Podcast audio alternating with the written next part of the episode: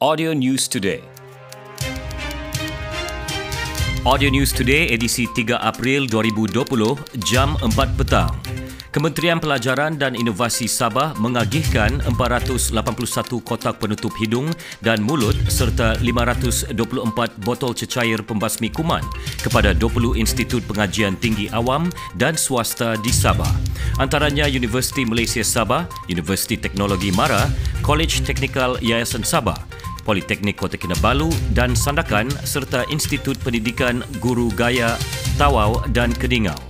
Penyerahan agihan disempurnakan Menteri Pelajaran dan Inovasi Sabah, Datu Dr. Yusof Yaakob di Wisma Bandaraya Kota Kinabalu. Agihan penutup hidung dan mulut serta cecair pembasmi kuman itu merupakan inisiatif kementerian berkenaan bagi menampung keperluan institut terbabit selain sebagai usaha mengekang penularan wabak COVID-19. Like us on fb.com slash audio news today. Audio News Today. Hey,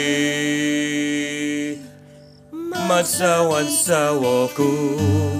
Eh, time perintah kawalan pergerakan sekarang ni macam susah betul mau mancawan sau sudah ni kan? Jangan dulu kamu marah bah. Ada perkhidmatan pengantaran minuman kegemaran kamu. Apa kau mau? Tiger, Anchor, Cool, Heineken, Budweiser sama Anchor pun ada. Kamu Jack Daniel, Chivas, Black Label, minta maaf lah. Itu pun ada juga. Telefon saja 016-835-3173. Bah, apa kau lagu? Stay at home Sabah.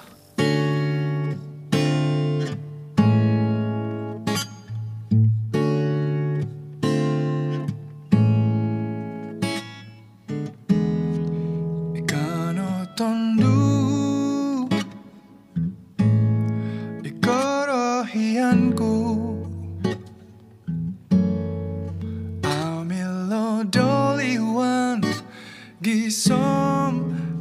patayon. Tuwi ka no ikarati do. Pemoruhang mono gua kopo iton. Depo mo guna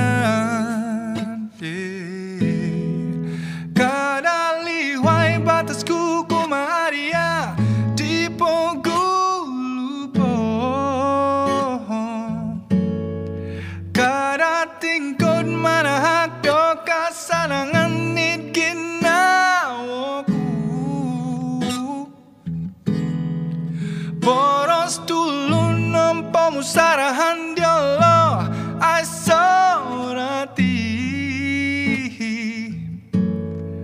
Tuya tonong ngerua papa tuli dralan bikin nawan Kau tumbayan Doho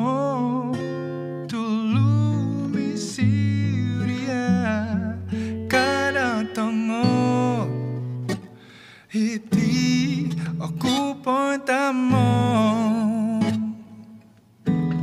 Tui kano Ikarati doho. Mengoruhang monoguang kopo iton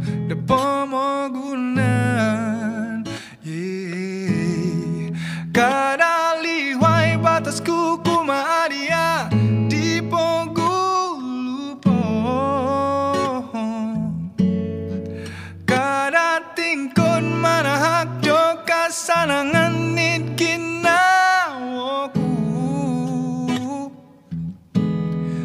Boros tulun nang pemusarahan di Allah asorati Tu ya tonong ngoruop